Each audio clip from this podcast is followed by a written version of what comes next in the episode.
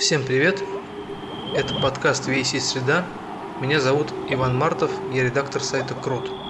У нас в гостях Евгений Вороновский, композитор, киберпанк и во всех отношениях замечательный человек, участник многочисленных, участник организатор многочисленных музыкальных проектов, а, перечислять которые... Ну, киберпанк звучит гордо, думаю, можно. Да, да, да. В последнее время многие у нас начали представляться просто киберпанком, недолго думают, потому что это довольно эффективно. Вот. Э, и сегодня мы собрались обсудить э, такую важную тему, как, как болото э, в искусстве, ну, в первую очередь, в музыке, конечно. Потому что совершенно очевидно, что сейчас это максимально как бы актуальная тема. Сейчас, в общем, очень много людей занимаются и мы решили тоже не оставаться в стороне. И вот как-то, во-первых, обсудить, э, как эта тема представлена в творчестве самого Евгения, ну, вот, ну а также и как бы в творчестве других русских композиторов, ну и плюс э, рассмотреть как бы эмансипаторный потенциал вообще, как бы инклюзивность этой темы, вот, ее различные другие аспекты не менее важные.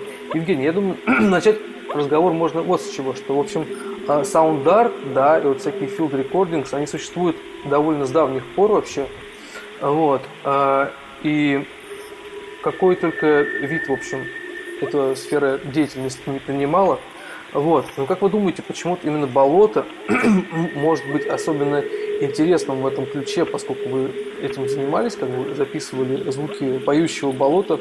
Вот. Хотелось бы узнать, как вот вы вообще познакомились смысле, как вы впервые попали на болото, как вы попали на поющее болото, как вы его записали и почему вы сочли вот это для своего творчества э, э, такой типа подходящей темой э, и что у вас в результате получилось, поделитесь опытом.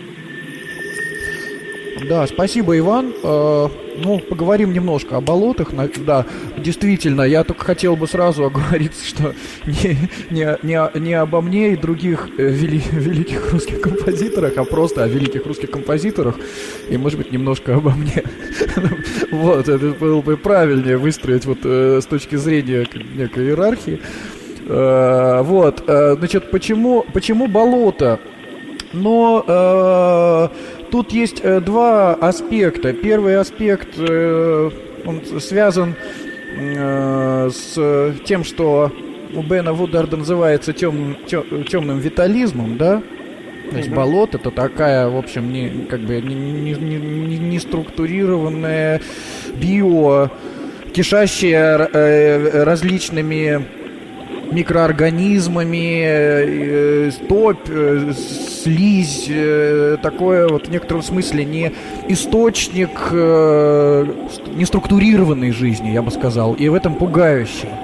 И интересно ведь, что действительно, если брать и традиционную архаическую культуру, мифологию, конечно же, и русскую мифологию, не только. И если брать вообще эстетику ужаса, тут в первую очередь приходит в голову и Лавкрафт, конечно, то эм, э, болото является таким средоточием темных сил. Кикиморы зазывают э, заблудших э, странников в лес, и где, где странник может э, погибнуть. И болото огоньки там, да, какие-то мистические и так далее, э, трясина. Вот э, э, это одновременно связано с, с зарождением и окончанием жизни. А, и вот что интересно, что вот если действительно вот вспоминать вот эту книжку «Динамика слизи», да, то, в, которую я не так давно прочитал, чуть с опозданием, да, чем следовало бы, но она мне, эта книжка очень понравилась, да, прежде всего абстрагируясь на самом деле от духа, что вообще свойственно всей вот этой но, но, новой, э, новой философии, да, не беря ни в коей мере вот этот срез, именно, ну, человек может быть одержим э, какими-то там бесами или демонами, или напротив состоять из, э, то есть представить собой там тело света, там радужное тело. А вот если, даже я бы не сказал в сухом остатке, а в некотором влажном остатке, человек, конечно, представляет собой мокрое место, то есть такое вот слизь предшествует нашему появлению тоже тоже э, бесформенная слизь, да, такая, то есть там семя, яйцеклетка, все это на самом деле такие вот э, э слизиобразные какие-то консистенции, а болото, болото как раз такое место, где одновременно присутствует и гниение, и одновременно населе, оно населено у него богатая фауна, и таит себе загадки, потому что в болото могут проваливаться, на самом деле, целые войска. И что, опять же, что характерно, что на самом деле история э, ну, русской классической музыки во многом ведь тоже сопряжена с болотом, потому что если мы вспомним о, вообще произведение, с которого началась русская опера, это «Жизнь за царя», да? Угу. Вот, э, значит, э, Михаила Ивановича Глинки, да, то есть там рассказывается о событиях э, начала, ну, первой четверти 17 века, да, когда, соответственно, русский крестьянин Иван Сусанин в итоге завел в болото, завел в болото, э, между прочим, польское войско. И вы это прекрасно помните. В Костромское в Костромском лесу дело происходило э, в селе э, Домнино. И э, как раз вот эта сакраментальная фраза по спасению Отечества, э, вот в либретто как раз э, «Жизнь за царя» так и звучит Сусанина, значит, в третьем действии настигает такое озарение, он, и он, он поет «Пойду, пойду, их заведу в болото, в глушь, в трясину, в топь». Да, и вот как раз далее, значит, э, этим все, собственно, заканчивается. Они обнаруживают, что он завел это болото, его убивают.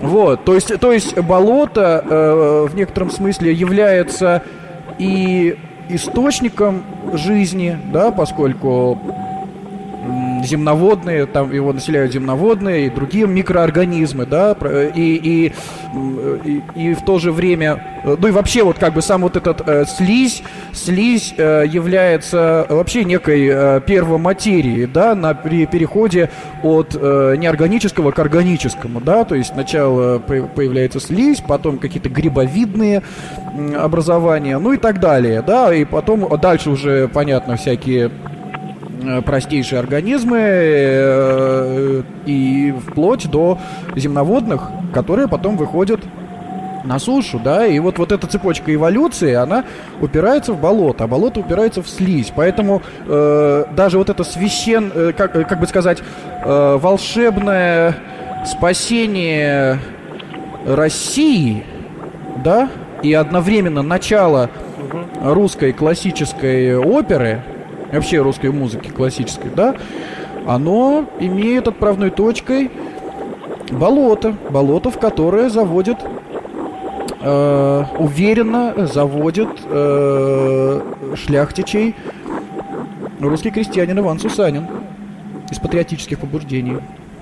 Конечно же, с акустической точки зрения болото это чрезвычайно интересное, э, интересное пространство. Мы знаем много примеров, когда ну, саунд-арт э, обращается к э, теме леса и болота и, так сказать, фауны вот этой болотной. Так или иначе, э, поскольку я в своих работах связан с эстетикой ужаса, dark ambient, вообще сам по себе такой жанр, связанный с, одновременно с, э, не только с эстетикой ужасного, но и с мифологией. Угу. Он связан с, с подсознательным, с, с, с тем, с, какими, с какими-то образами, которые вытеснены куда-то на, на периферию сознания. И здесь э, э, можно привести массу примеров, э, очевидных и нет. Э, ну, если говорить конкретно о э, моих работах, то, наверное, э, впервые, э, впервые образ болота ну, вообще как источник вдохновения, появился у меня в середине нулевых. Э, я подружился с, э, с одним из э, активистов по совсем другим делам, мы просто жили неподалеку, а он был совершенно, ну, как бы такой лав, лавкрафтовский человек, я не буду называть имени, но я думаю, что все догадаются, о ком я говорю. Вот такой, значит, и он был совершенно одержим идеей жаб, лягушек. И вот каждое мое общение, а мы жили по соседству, да, и как бы навещали друг друга. И вот каждый, как каждый раз я подпадал под его как такой гипноз. То есть мы встречались, и он начинал рассказывать мне о жабах. Или так или иначе все, что мы говорили, сводилось бы к жабам, сводилось бы с чем-то, что связано с болотами. И в конце концов я решил записать альбом, который, э, ну, сделать из него такой э, подарок этому мистически э, отмеченному своему э, другу. Э, действительно, я записал альбом, который называется The Bog. И вот тут еще интересная, э, интересная аналогия, что The Bog, да, ну такое слово Бог. Э, буквальном смысле слова, ведь Бог с английского переводится как болото. Вот, э, топь, болото. И, и я записал такой альбом, э, прежде всего под впечатлением от общения с вот этим мистиком и Ерофантом, вот такой в прошлом оккультной известной организации. Вот. Э, и, э, соответственно, этот альбом э, The Bog, да, который я для своего друга записал, он состоит из каких-то записей, которые я... Отчасти я их собирал. Я тогда как раз много путешествовал в составе симфонических оркестров. И вот я играл на скрипке, был курьез, я играл на скрипке у такого неоднозначного артиста, как Витас. Э, ну, и я согласился играть у Витаса исключительно для того, чтобы э, посмотреть Китай. Мне всегда был интересен, интересен Китай, я увлекался э, китайской философией. Книга, китайская книга «Перемен» является моей настольной книгой Джуан Цзы и Дао Дэ Цзин, конечно. Вот, и поэтому я вот пошел на такую сделку с совестью, да, и, значит, э, значит стал концертмейстером оркестра э, певца Витаса, который тогда был невероятно популярен в Китае. И вот мы ездили по, значит, э, по китайским провинциям, Юннань, прежде всего, мы весь объездили и так далее. Ну, очень много.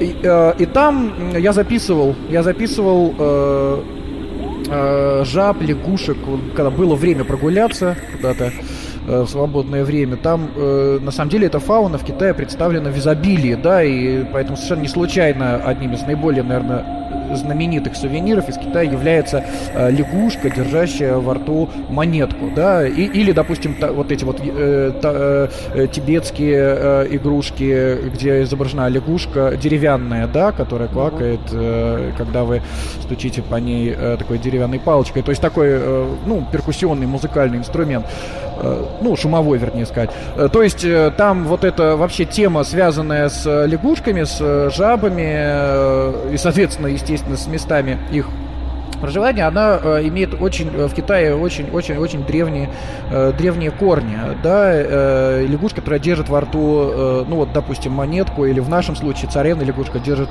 во рту стрелу, так или иначе, все это, э, все, все эти животные выполняют для человека функцию волшебных помощников, да, вот у, у Владимира Пропа есть э, в его э, морф, э, морфологии волшебной сказки, да, там вот есть как раз такой отдельный такой персонаж, который всегда появляется в самых различных культурах, это волшебный помощник. И вот как раз лягушка, жаба является нашим, ну как бы является по сути нашим э, одним из волшебных помощников человека на протяжении всего времени. Э, э, об этом могут свидетельствовать какие-то мальтийские, там, геральдические вот какие-то элементы, да. Очень часто мы лягушек встречаем э, в геральдике масонских орденов и так далее. То есть это интереснейшая тема.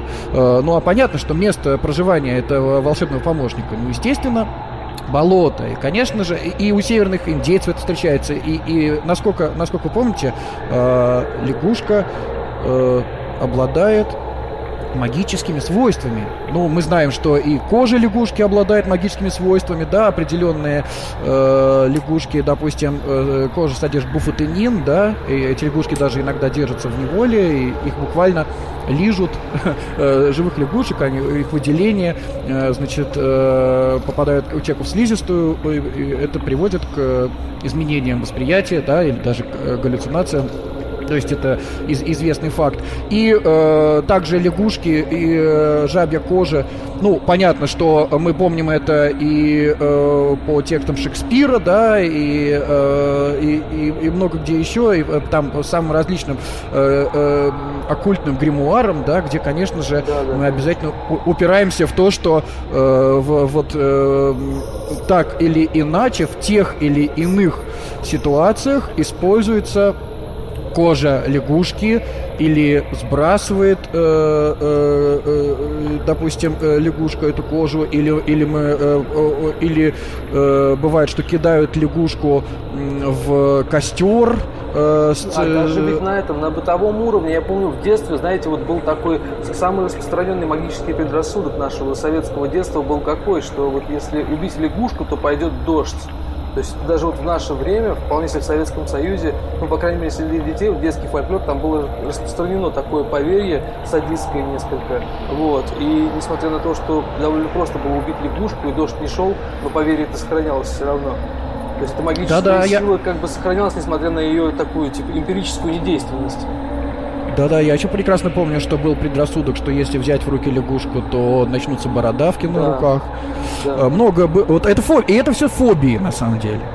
Это, это, это все вот какое-то вот вытеснение слизи, вытесне, вытеснение вот этих вот э, э, магических существ куда-то вот, э, вот вытеснение на периферию сознания в область э, страхов, в область пугающего, в область непознаваемого. Потому что болото это вот такое вот место, которое царит в себе, таит в себе множество тайн и секретов.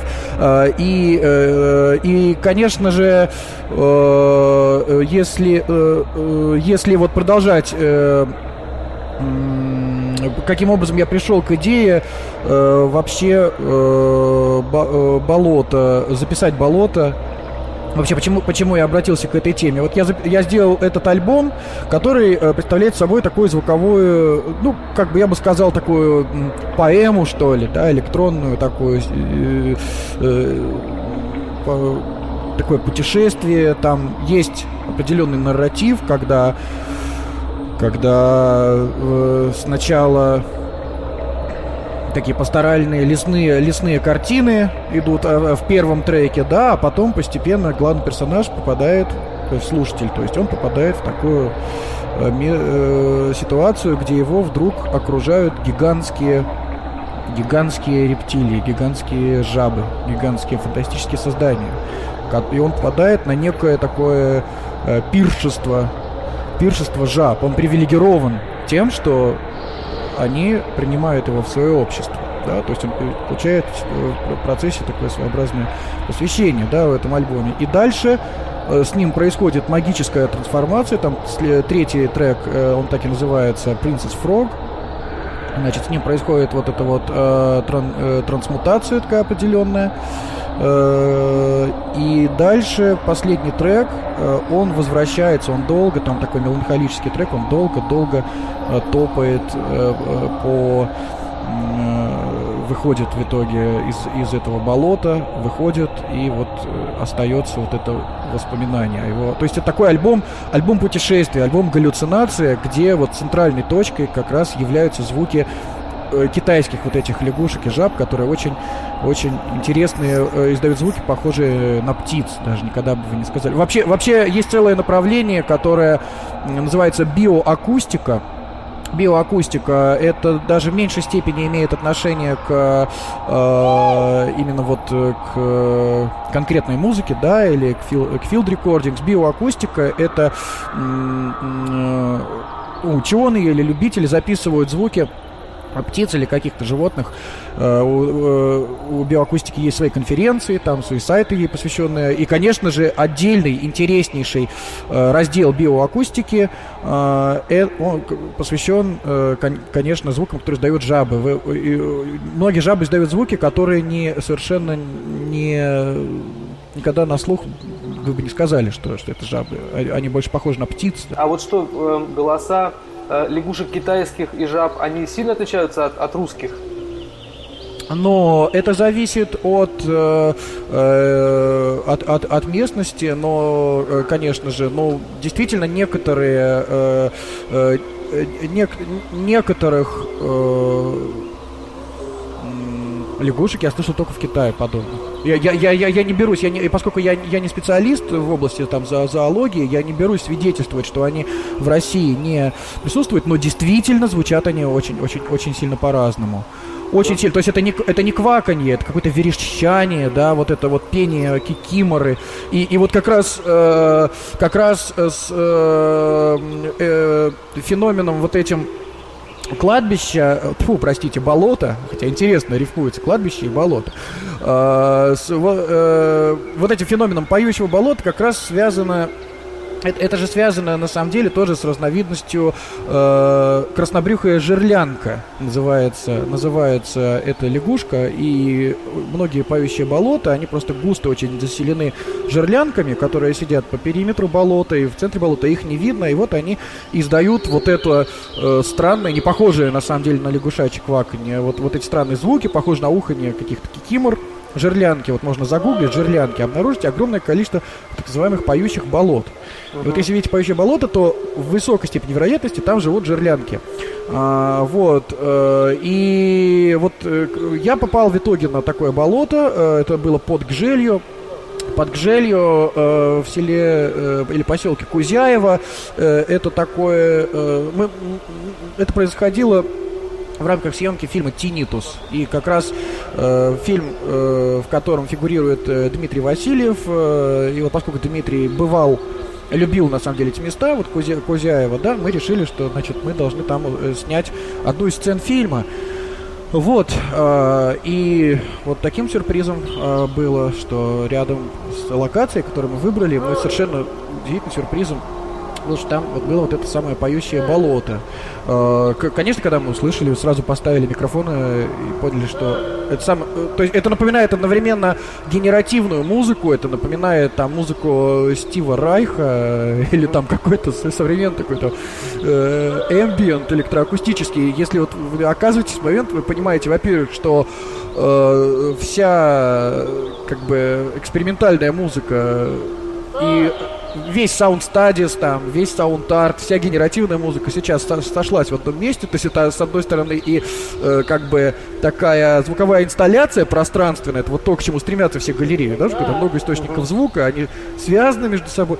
Это, это, с другой стороны, это и генеративная музыка, и, и, и это похоже на архаическую музыку, это похоже на, э, то есть по структуре, в этом как будто есть даже какая-то структура, которая напоминает э, музыку там пигмеев или инуитов, да, вот каких-то архаических обществ. И это невозможно оторваться, просто невозможно уйти. И, и вы стоите, и, и это происходит, и не заканчивается. И э, поэтому я, ну, я подумал, что что я могу к этому еще добавить? Э, я, я писал музыку для Нижегородского крематория, да, там действующего. Я, я, я писал музыку там для каких-то сумасшедших э, совершенно там государственных э, этих э, ритуалов там еще различных, да, но, но здесь даже не нужно ничего писать, нужно просто включить микрофон, и потом только вот э, я помню, что я, я сделал стрим. И, и тоже, тоже я сделал стрим, на самом деле, для того, чтобы проверить, э, проверить э, качество стрима. Э, и подумал, ну почему бы нет? Э, э, про, я проверяю, ну вот заодно дам ссылку на этот стрим. И для меня было так, так удивительно реакция слушателей, то есть там за, в итоге за, за, за, за, за несколько часов, там, по-моему, меньше, чем за 10 часов этот стрим послушал почти 4000 человек. Это мой самый первый стрим в жизни. Я, и стало понятно, что, что людям это нужно, поющее болото. Что, что, что, вот, что болото, особенно поющее болото, это вообще символ современной музыки стрим поющего болота. Это средоточие.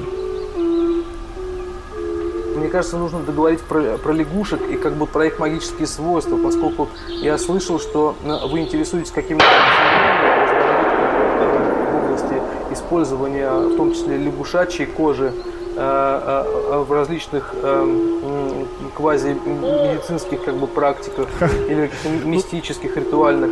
Расскажите, ну, пожалуйста, что в этой области вам удалось выяснить вообще?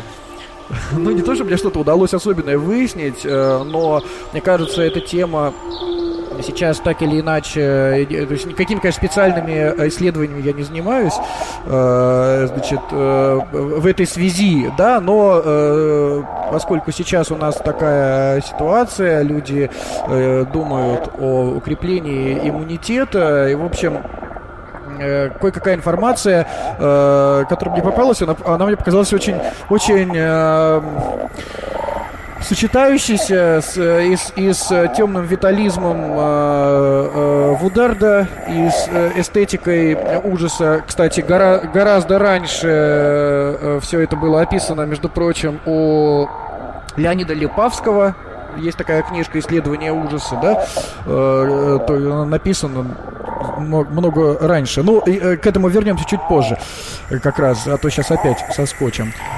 Ну и, в общем, выяснилась такая удивительная вещь, что, значит, вот Жиль Дере, вообще, да, из, такой, значит, которому посвящен был и роман э, Гюисманса, значит, э, Жиль Дере Гиена Огненная, да, значит, и такой известный, ну, он был правой рукой Жанна Арк, как известно, и вообще, ну, и таким магом, алхимиком, таким, в общем, э, или чернокнижником, по другим сведениям. Жильдере, в общем, э, обладал таким э, долголетием, да, определенным. И вообще он является, сам по себе Жильдере является прототипом вот этого фольклорного персонажа «Синяя борода». То есть, на самом деле, «Синяя борода» — это и есть Жильдере. И Э, значит, э, ему э, приписывалось множество изобретений, подвижки различные в области алхимии. Вот одно из них, как раз, одно из его изобретений, значит, Э, гласила, то есть он там много чего на самом деле делал, даже вплоть до того, что чуть ли там не принимал ванны там из э, крови новорожденных детей и прочее, там, ну, в общем, жуткий был человек, но э, э, вот одно из его изобретений, он изобрел эликсир долголетия, эликсир молодости э, из жабьей кожи. Э, и э, об этом было сказано в нескольких э, алхимических гримуарах, а потом канул, э, рецепт канул в лето. Канул в лето. А, и далее э, вот само упоминание, вот это, оно попалось на глаза уже э, в, в ранних э, 40-х годах э, советскому врачу. Я думаю, что многие уже, наверное, подозревают, э, о чем, о чем я сейчас расскажу.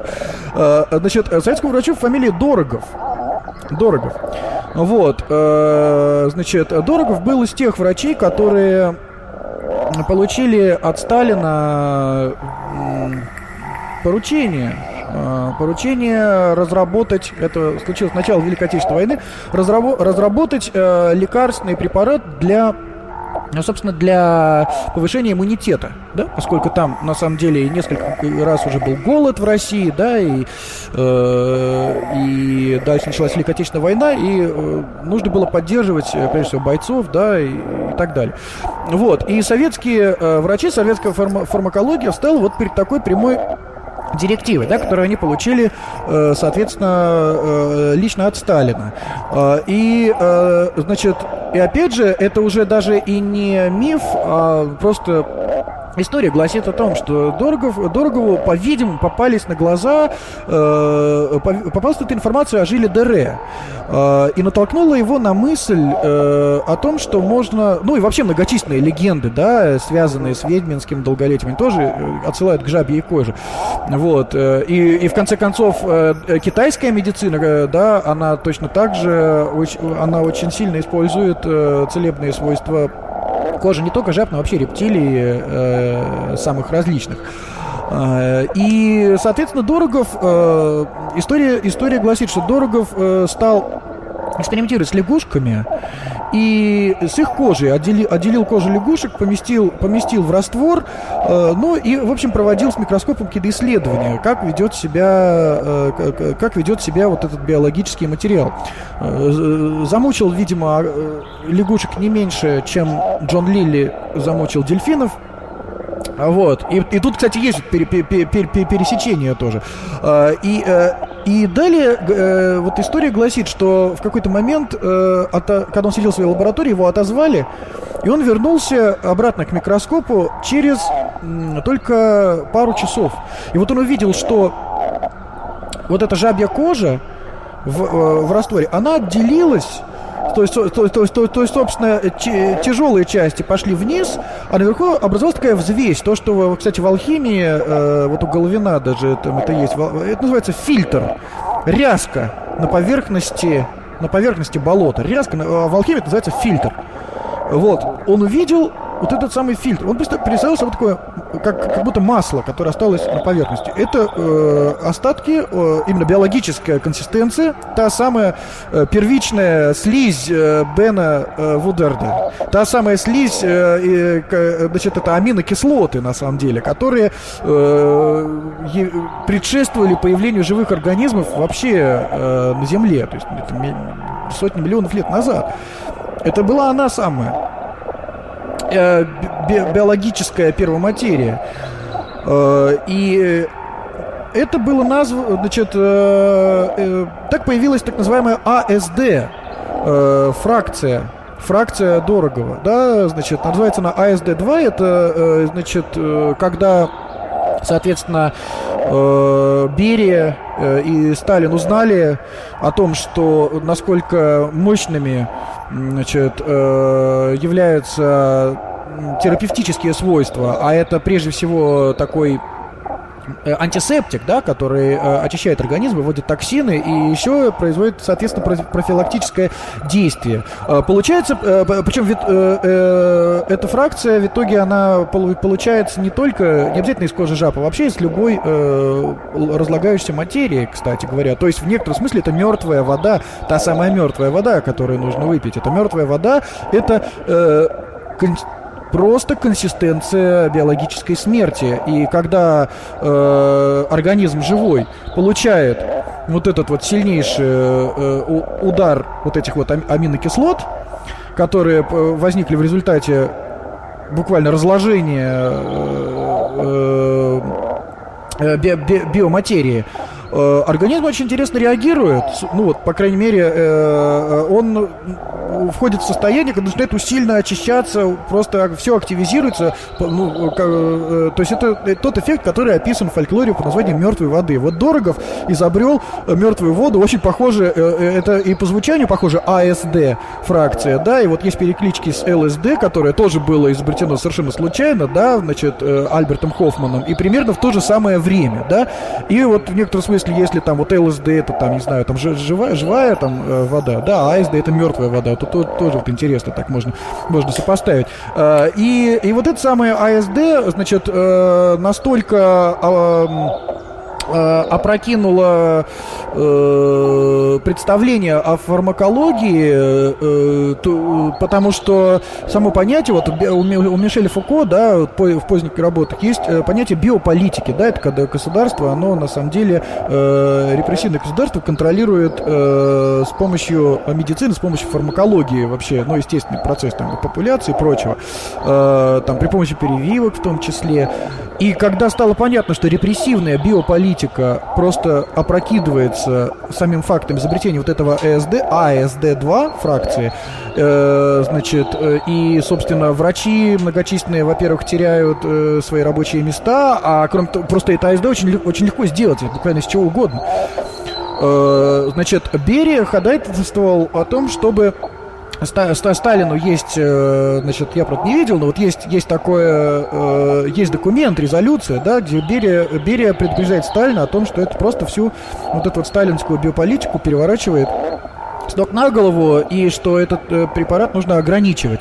И дальнейшая, дальнейшая история этого препарата была такой, значит, именно по приказу Берии препарат был переведен исключительно э, в, э, как ветеринарный, то есть он был определен. И он в этом виде, начиная с 40-х годов, как ветеринарный, существует до сих пор. И, при, и прекрасно применяется для крупного рогатого скота, там, для овец и так далее.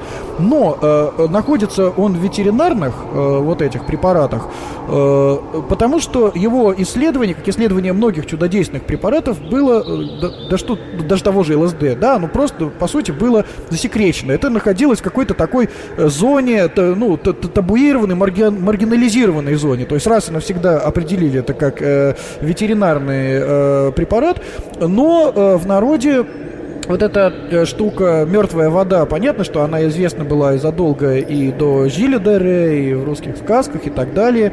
И э, как, и как и употребление, например, скажем, там, волшебных грибочков, еще чего-то. Все это русская культура ведь знает очень, очень давно. И даже вообще, на самом деле, э, такая э, наука, как этномикология, она вообще возникла, опять же, с подачи русской жены, изобрета изобретателя этого этномиколога, я забыл. То есть, это, на самом деле, все русская культура, вот колыбель вот этой вот всей магической волшебной хтони, связанной и с грибами, и со слизью, и с жабами, и так далее. Это вот все такой русский след, в том числе и в биополитике, в том числе и в фармакологии.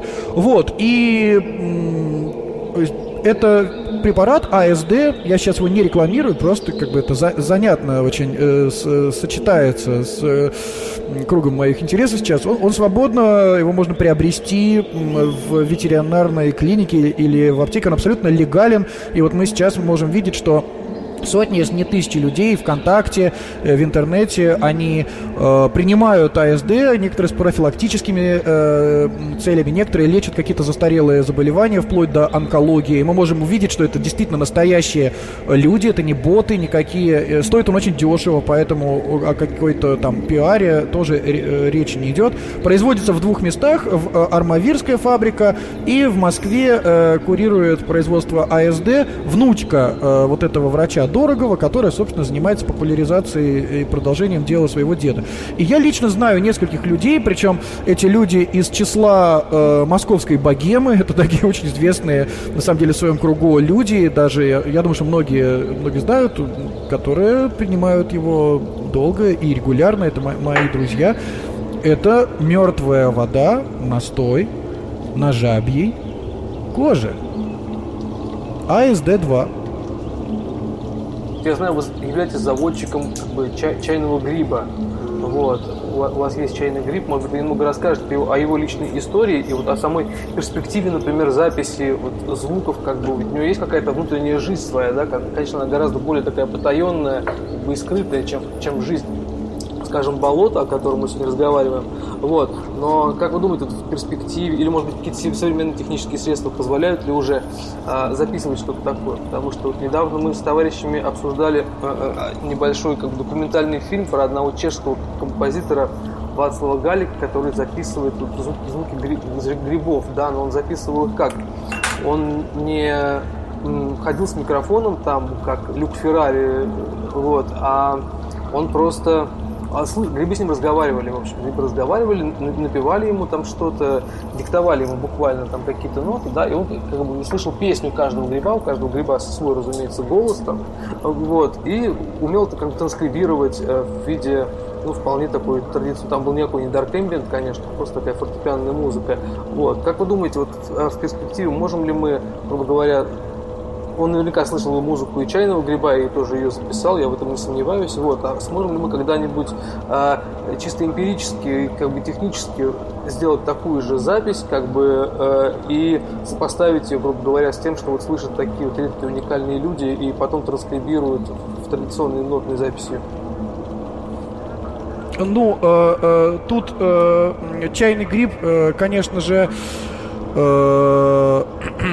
чайный гриб это интереснейшее, интереснейшее э, существо, э, даже я бы даже сказал, это не существо, это такое, ну, тоже такая культура, культура, грибная культура, и одновременно отсылает нас и на самом деле к чаю, и, вообще, да, чай, чай сам по себе церемониальный напиток, Э, и если говорить о... То есть можно пос, увидеть, посмотреть на это с разных сторон. Поговорить, если, э, может, если говорить о, о, ча, о чае, как, как э, не знаю, правильно, субстрат, да, как бы, на котором вырастает чайный гриб, то, э, то чай э, ведь э, напиток, напиток церемониальный и недалеко не только в Китае. Мы, конечно, мы знаем, что чайная церемония это определенная культура, и, она, и что различные различные сорта чая обладают э, действием, изменяющим э, сознание, причем, э, ну, в, не сильно, но там бодрящим, тонизирующим, как-то еще и очищающим. Э, и, конечно же, это э, связано и с церемониальной музыкой, да, то есть специальной музыкой, которая играет в чайных и в чай-клубах. Но э, и в Европе эта традиция существует достаточно давно, достаточно вспомнить, допустим, Э, э, э, чайную розу Генделя. Да, у него есть музыка, музыка на воде. Вот. Вообще есть огромная у Чайковского, да, то есть можно вспомнить музыку Чайковского обязательно. Вот. Причем Чайковских тоже очень много, на самом деле. Не только Петр Ильич, есть просто есть целая плеяда композиторов прекрасных с фамилией Чайковский. Вот, э, поэтому здесь, конечно же, когда мы говорим о чайной музыке, у нас сразу же над нами начинает витать дух Чайковского, э, вот, и это с одной стороны. Если говорить о музыке грибной, да, э, ну, так или иначе, э, часть э, той мифологии, которая сопряжена с музыкой Dark Ambient, она отсылает нас одновременно к грибам и к болотам, э, ну, прежде всего, конечно же, можно вспомнить, да, да простят мне за упоминание э, опять, э, конечно же, э, вот проекта «Старуха МХА», да, где на обложке мы видим на обложке мы видим работу, допустим, альбома «Русали», мы видим э, картину э, Бели, Ивана Белибина «Ночь на берегу Ильмень», а, значит, музыка так э, или иначе отсылает нас к каким-то э, состоянием или коннотациям, которые связаны с э, употреблением волшебных э, грибов, да, и, и то есть это такая музыка очень,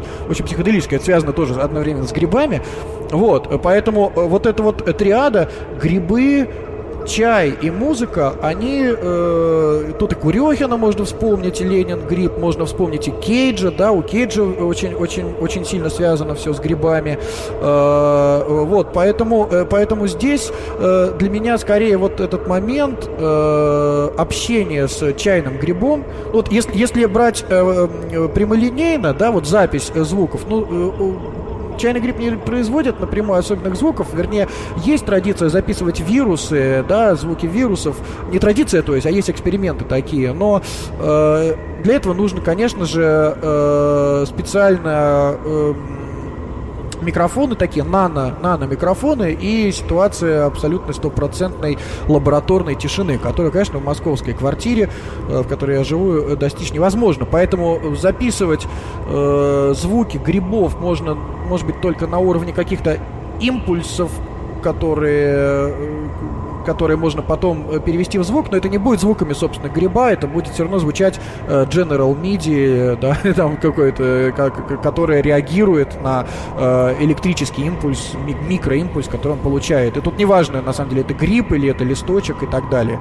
Есть, по-моему, даже такой набор, набор таких наклеивающихся датчиков, да, которые можно приклеить, и это целый, есть целая дисциплина, называется биомузыка, да. Вот, вот бывает, приклеивают музыку к листочку, листочкам, э, к веточкам и так далее, получают сигналы. похоже очень сильно, как, э, э, допустим, как человеческий мозг тоже посылает электрические сигналы. Да, их тоже можно перевести в звук, но это не является звуком, собственно, вот звуком мозга или звуком гриба. Это скорее э, конвер... такой свойственный постмодерну прием конвертации данных, конвертации электрических импульсов допустим, там какую-то визуальную или звуковую информацию. Вот. Э, если возвратиться к чайному грибу, он э, прежде всего для меня э, является таким скорее символом самоизоляции, да, добровольной самоизоляции, потому что чайный гриб находится в замкнутом пространстве, ему там хорошо, и самое главное, он продуктивен. То есть он мыслит, Э, мы общаемся. Я назвал, я дал ему имя, зовут его Дидье э, в честь микробиолога Рауля Дидье. Я подумал, что им, это самый, один из самых цитируемых э, микробиологов. Значит, мы на самом деле редко общаемся с Дидье о музыке. У меня на самом деле просто больше не, не с кем особенно пообщаться, да и в принципе компания Дидье меня полностью устраивает. Мы больше обсуждаем с ним э, всякую пессимистическую философию, и Дидье как раз э, журит, журит меня за чтение акселерационистов э, и э, намекает мне на то, что мне следовало бы все-таки обратиться к трудам того же Шопенгауэра «Мир как воля и представление». И вне всякого сомнения у чайного гриба моего Дидье у него есть и воля, потому что он вырабатывает э, чай ну, чрезвычайной степени забористости. И вне всякого сомнения у него есть представление об этом мире, которое не исключено, что если эта изоляция продлится еще, может быть, годика два, допустим, э, я может быть, даже записал бы наши диалоги с Дидье по э, примеру Экермана. Вот Экерман есть книжка «Разговоры с Гёте», да, у меня будут разговоры с Дидье. То есть, как бы наши диалоги э, с чайным грибом э, о воле и представлении. Да, замечательно. Спасибо.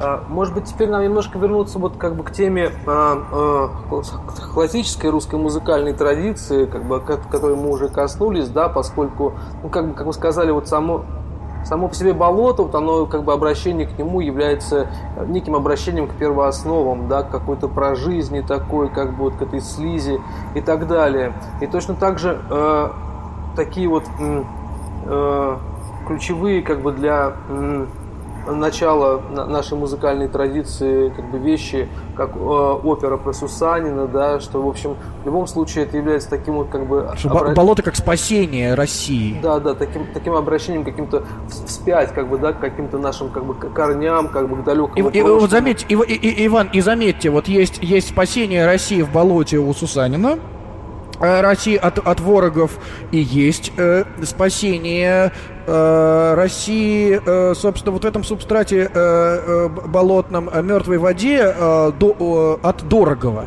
То есть, как бы так или иначе, что-то связанное с болотами связано со спасением. Это своего рода такая, получается, болотная евхаристия. Ты причащаешься болото. Да, ну и чайный гриб является вот как бы спасением вот от, от одиночества иногда, да, или спасением от от акселерационизма, да, он же предлагает читать каких-то более проверенных временем авторов, а не вот модных Давайте, может быть, вы набросаете какую-то вот э, траекторию, да, как вот в русской классике вот развивалась тема болота, да, то есть, грубо говоря, там про оперу Сусанина, там, например, все знают, а вот, например, про м, Кикимору э, Константина Лядова, замечательного русского композитора, слышали немногие. Вот какие там еще были какие-то вот а, опорные как бы точки, да, вот в, в этой традиции, какие были тенденции и какие вообще перспективы развития этой темы?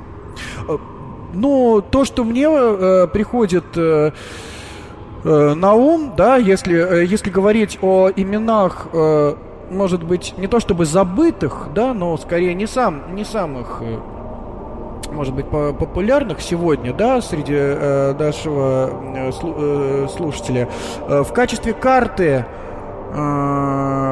по Хтоне, э, вообще в русской классике, конечно же, мы можем использовать э, произведение Николая Васильевича Гоголя. Э, и самым простым в нашем случае было бы просто посмотреть, кто из русских классических композиторов э, скажем, обращался к наследию Гоголя, да, потому что сейчас много, вот у нас много говорят о э, Нике Ланде, много говорят о Дилане Триге, Юджине Такере, но э, гораздо реже попадается имя, э, имя допустим, Леонида Савельевича Епа, э, Липавского, да, который, собственно, в письме, в письме которому, кстати, Хармс э, и придумал неологизм цисфинитум, который дал имя моему музыкальному проекту. А Лип, Липавский э, описал всю вот эту вот э, философию ужаса, как я уже говорил, гораздо-гораздо раньше, да, это произошло в, в 30-х годах. Э, и точно так же, кстати, имя Владимира Пропа, которое я сегодня упоминал, который э, весь постструктур, то, что называлось постструктурализмом, за несколько, за несколько десятилетий до Клода Леви-Стросса в своей книжке э, он дал вот этот вот метод э, работы с э, этнографическим материалом, предвосхитил Леви-Стросса и даже писал в дневниках, что я читал, говорит, Леви-Стросса, я много-много его лучше. За, там, за 30 лет, по-моему, до Леви-Стросса он написал структуралистскую свою книжку «Морфология волшебной сказки». Вот, э, значит, э, то есть все это существовало задолго до. И, конечно же, э, вот сейчас на фоне увлечения Лавкрафтом, да, и, то есть отовсюду цитируется Ник Лэнд, э, и всплывают имена э, Ктулху или Цатхагуа и прочих вот этих вот лавкрафтианских каких-то загадочных, загадочных э, божеств, э, что само по себе, конечно, здорово, пугающе, но я хотел бы напомнить, что у нас есть Николай Васильевич Гоголь, э, и по произведениям Гоголя написано как минимум несколько крутейших опер. И еще у нас есть Александр Сергеевич Пушкин, да, не, так популя... не такой популярный писатель, у которого есть ряд произведений, отмеченных, не, не самых его известных произведений, э, а от, отмеченных, на самом деле, таким недюжинным мистицизмом. Ну, мы знаем, что Пушкин имел контакт, контакты с франкмасонами, да, и, и прочее. И мы знаем, и, и «Пиковая дама» связана с Сен-Жерменом и так далее. Э, э, но, э, допустим, э, вот если начать, э, даже если начать с Пушкина, в, меньш, в меньшей степени, но э, который будет у нас представлен, Э, это русалка Доргомышского.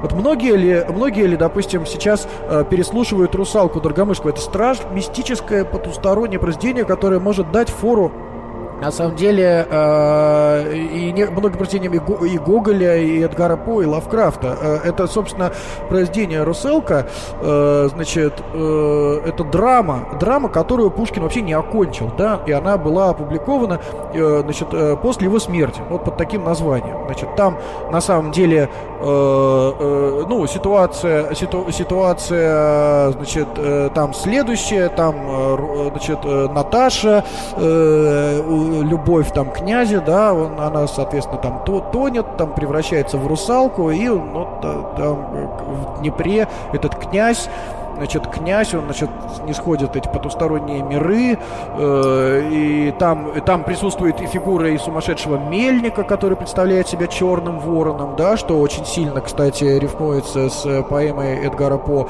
«Ворон», да, которая считается чуть ли не исходной точкой вообще для всего темного романтизма. Так вот это произведение Пушкина «Русалка», кстати говоря, оно не менее мистическое, э, не менее пугающее, чем лучшие тексты Эдгара По. И э, вот эта опера Доргомышского, а чем еще интересен Доргомышский, между прочим, э, вот э, он, между прочим, мало кто знает, что до 8 лет, он полный тезка Пушкина, тоже Александр Сергеевич Доргомышский, он вообще начал разговаривать в 8 лет. То есть не исключено, что у него был какое-то э, расстройство личности, задержка у него была в развитии. Ну, конечно, э, ну, не исключено, что у него был синдром Аспергера, то есть разновидность аутизма. Он очень поздно начал говорить, э, что э, не помешало ему стать одним из величайших русских композиторов. И именно благодаря этой опере. То есть, то есть это его основное произведение, опера «Русалка».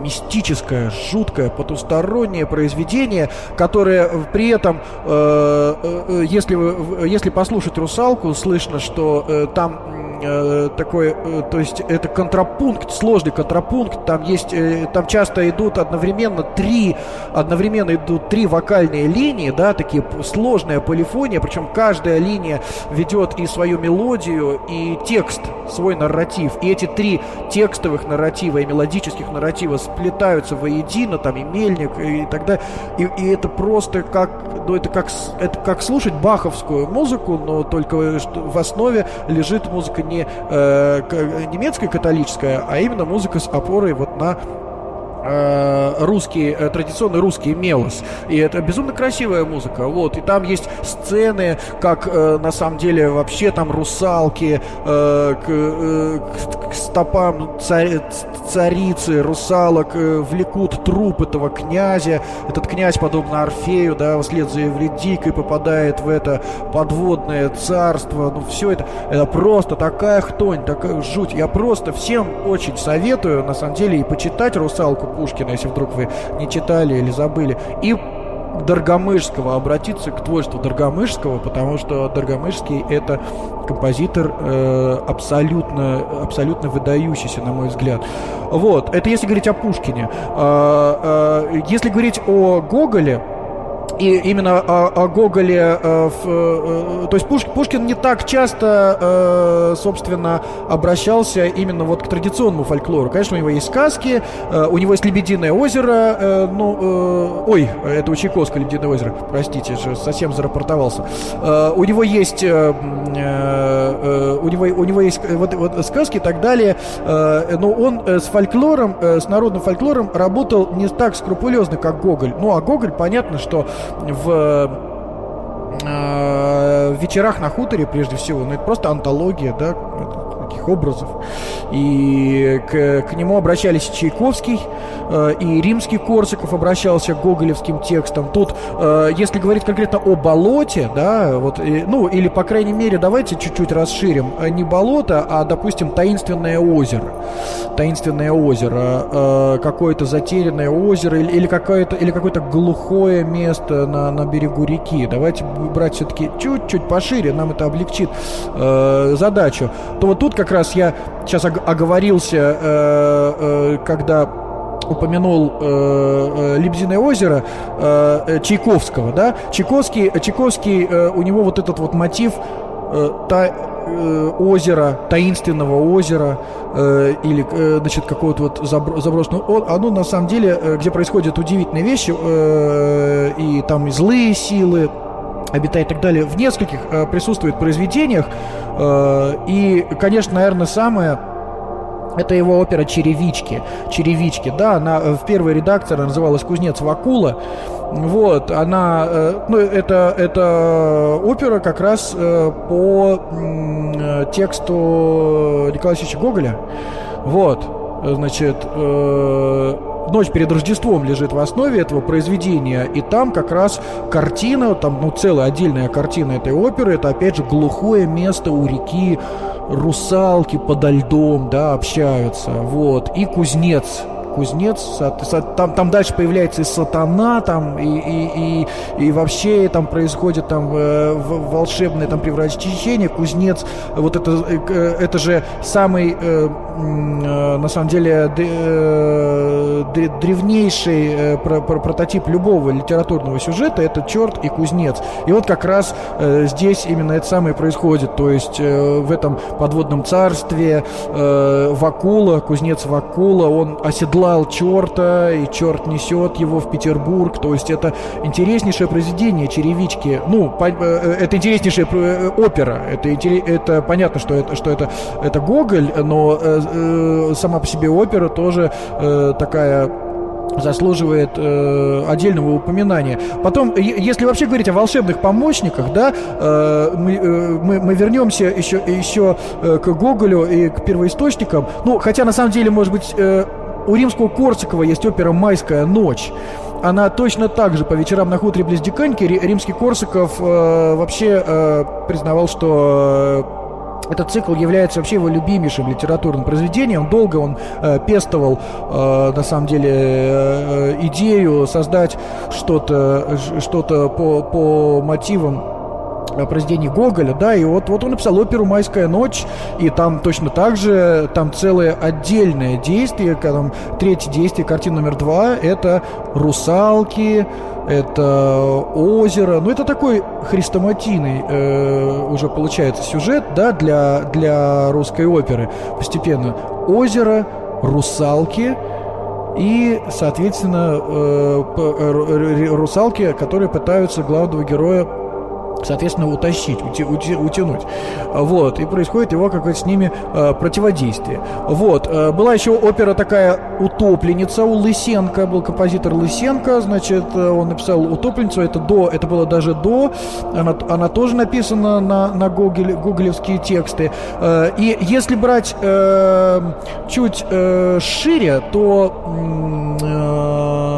мне хотелось бы еще обязательно упомянуть здесь, хотя вне контекста болот, но все-таки э, напомнить, напомнить э, о таком произведении Ершова, Ершова как «Конек-горбунок», потому что э, «Конек-горбунок» прежде всего есть интереснейший балет «Конюк-горбунок». Э, он, конечно, не, не, не связан э, напрямую с болотами, э, но он связан зато с деревней, которая построена на, на теле такого существа тоже левиафанообразного, да, значит, и вот что интересно, точно так же для русской музыки это произведение имеет очень-очень большое значение, потому что самый первый вообще э, балет как, из когда-либо написанных, который опирался на сюжеты на э, русской мифологии и на русский мелос, э, первый балет на русскую музыку, посвященный русским сюжетам, это был балет как раз балет э, «Конек-горбунок». Э, значит, написал,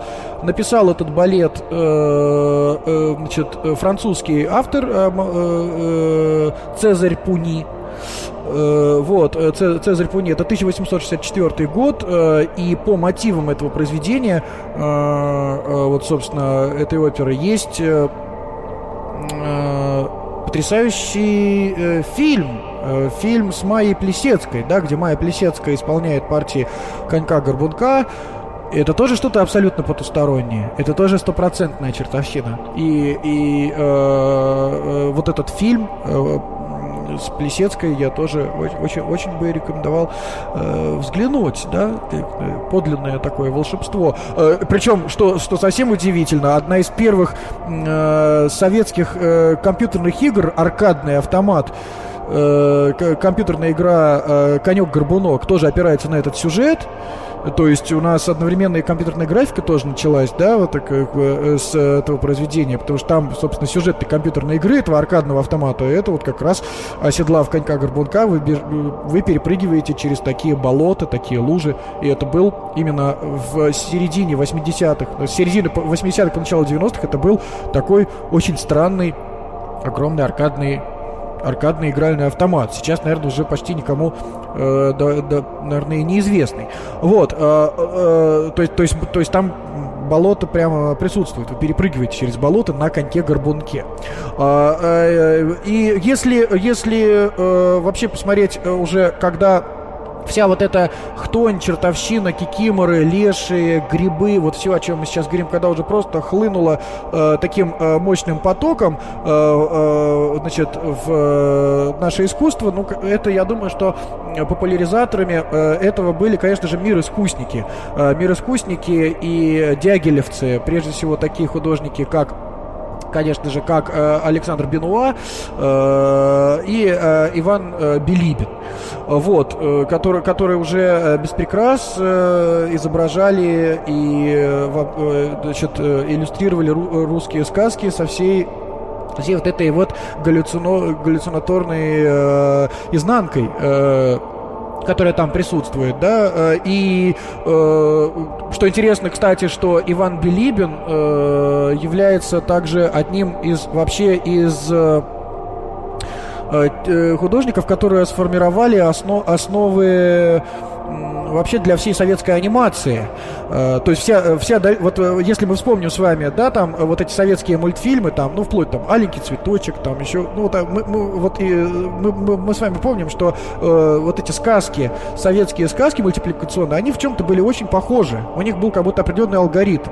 И движения, как были прорисованы движения, да, вот в советской мультипликации, там, середины, начиная с 50-х годов или даже раньше, э, там есть некий общий алгоритм. Так вот этот алгоритм, э, источником для этого алгоритма, да, вот как бы самого движения, они художники-аниматоры, они все опирались, на самом деле, на, мне это раска, рассказал тоже художник, они все опирались на э, Билибина то есть на, на зарисовке Билибина, на контур Билибин. То есть Билибин является, э, является первоисточником и э, вот э, для вообще для всей дальнейшей советской э, мультипликации, прежде всего сказочных русских сюжетов. Все это из, и, и, и, исходная точка вся Именно в его работах, да, э, вот, и э, поэтому совершенно, э, э, ну, Билибин тоже относился к мироискусникам, как вы помните, и поэтому неудивительно, что именно мироискусники и дягилевцы, да, прежде всего дягилевцы, они э, поставили э, такой, э, в 1916 году они поставили балет, который назывался «Русские сказки». Это э, крутейший э, балет э, э, на музыку э, Анатолия Константиновича Лядова. Там, собственно, Кикимора, которую вы упоминали, э, да, она э, вошла э, в, те, э, в либретто наряду с другими. Э, Баба Яга, Волшебное озеро, Кикимора, это все части части этого диагилевского балета. И э, действительно, вот эта часть Кикимора, которая первая часть э, ляд, лядовского балета, э, действие там происходит э, вообще прямо на болоте. И главный персонаж там действительно это самая Кикимора. Есть такой то есть есть такой балет, балет полностью произ, э, поставленный дягилевцами, полностью действие которого происходит на болоте, а главным персонажем является Кикимора, можно даже взглянуть. Э, и есть видеозапись. Э, вот, и, соответственно, соответственно, уже вот, вот эта дальнейшая интенция по работе с магическим. Конечно, тут еще э, будет э, несправедливо, если мы не вспомним, э, не вспомним, конечно же, «Ночь на Лысой горе», Мусоргского, да, и какие-то отдельные его картинки с выставки, там Баба Яга, например, да, то есть Мусоргский тоже он э, обращался вот э, к нашей э, хтоне, да, к нашему фольклору очень, очень э, обильно, и, на, наверное, его «Ночь на Лысой горе», она даже ведь вдохновила Уолта Диснея на то, чтобы это все э, на создание его шедевра э, анимации, это все это все такая очень, очень э, очень сильно связано тоже с с нашей классикой, с Гоголем, конечно же. Гоголь, Гоголь это энциклопедия всей э, чертовщины в, э, в, в, в, в, в э, первоисточник. А, и э, вот, э, поэтому Здесь вот можно так вот проследить, да, вот эту вот хронологию. То есть дальше, когда мы уже перешли к э, мироискусникам, да, вот мы, э, значит, уже, э, когда появился, э, по крайней мере, у, нас появился Билибин, тут мы уже, э, тут по, по сути, все, тут уже начался 20 век, и вот эта вот э, линия, ну, она до сих пор, она до, с, с нами, потому что дальше уже идет Стравинский, идет его «Жар птица», вот именно произведение Стравинского, вот это вот диаг, диагилевский период, да, дальше идет уже советская вот сказочная мультипликация, дальше идут обложки э, black metal групп, э, обложки э, той же старухи МХАДа, где мы видим прямые заимствования у Билибина. Это уже, по сути, сегодняшний день э, так далее. Поэтому какие, какие перспективы, да, вот если говорить о перспективах, ну, перспективы, прежде всего, э, как минимум не утратить,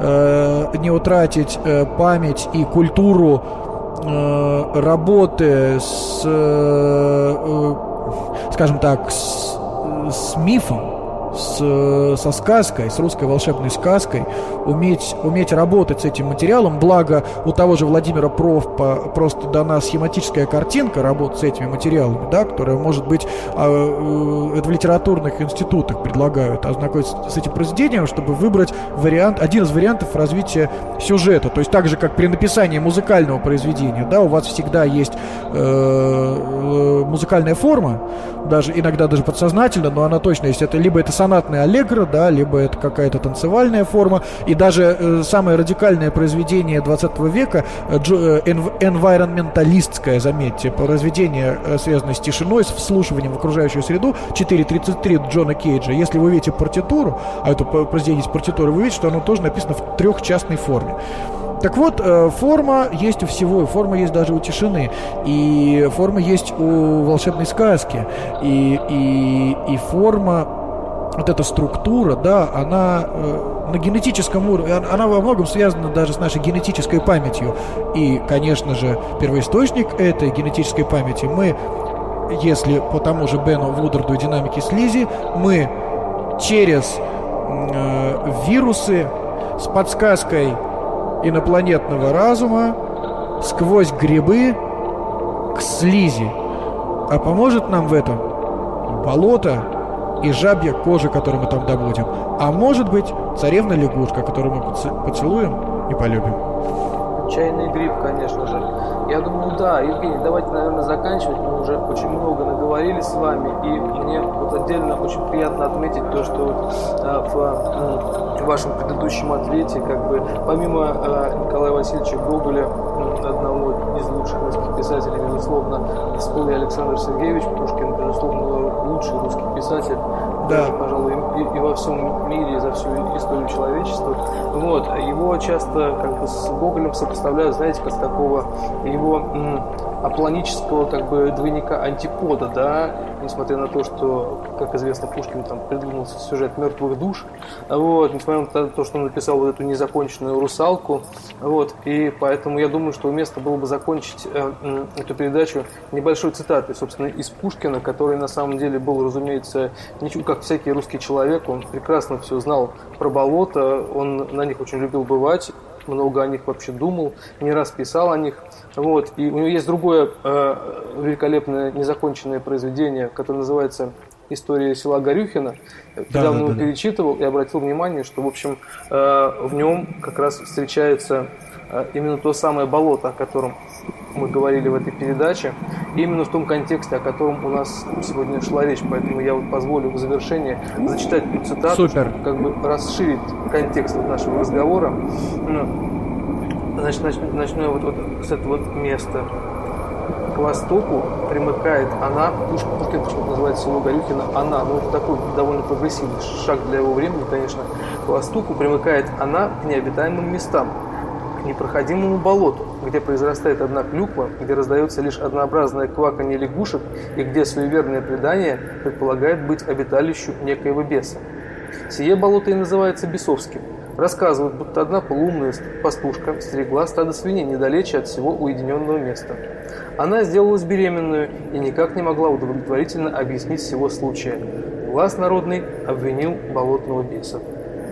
Спасибо, что уделили внимание на наш, нашему разговору.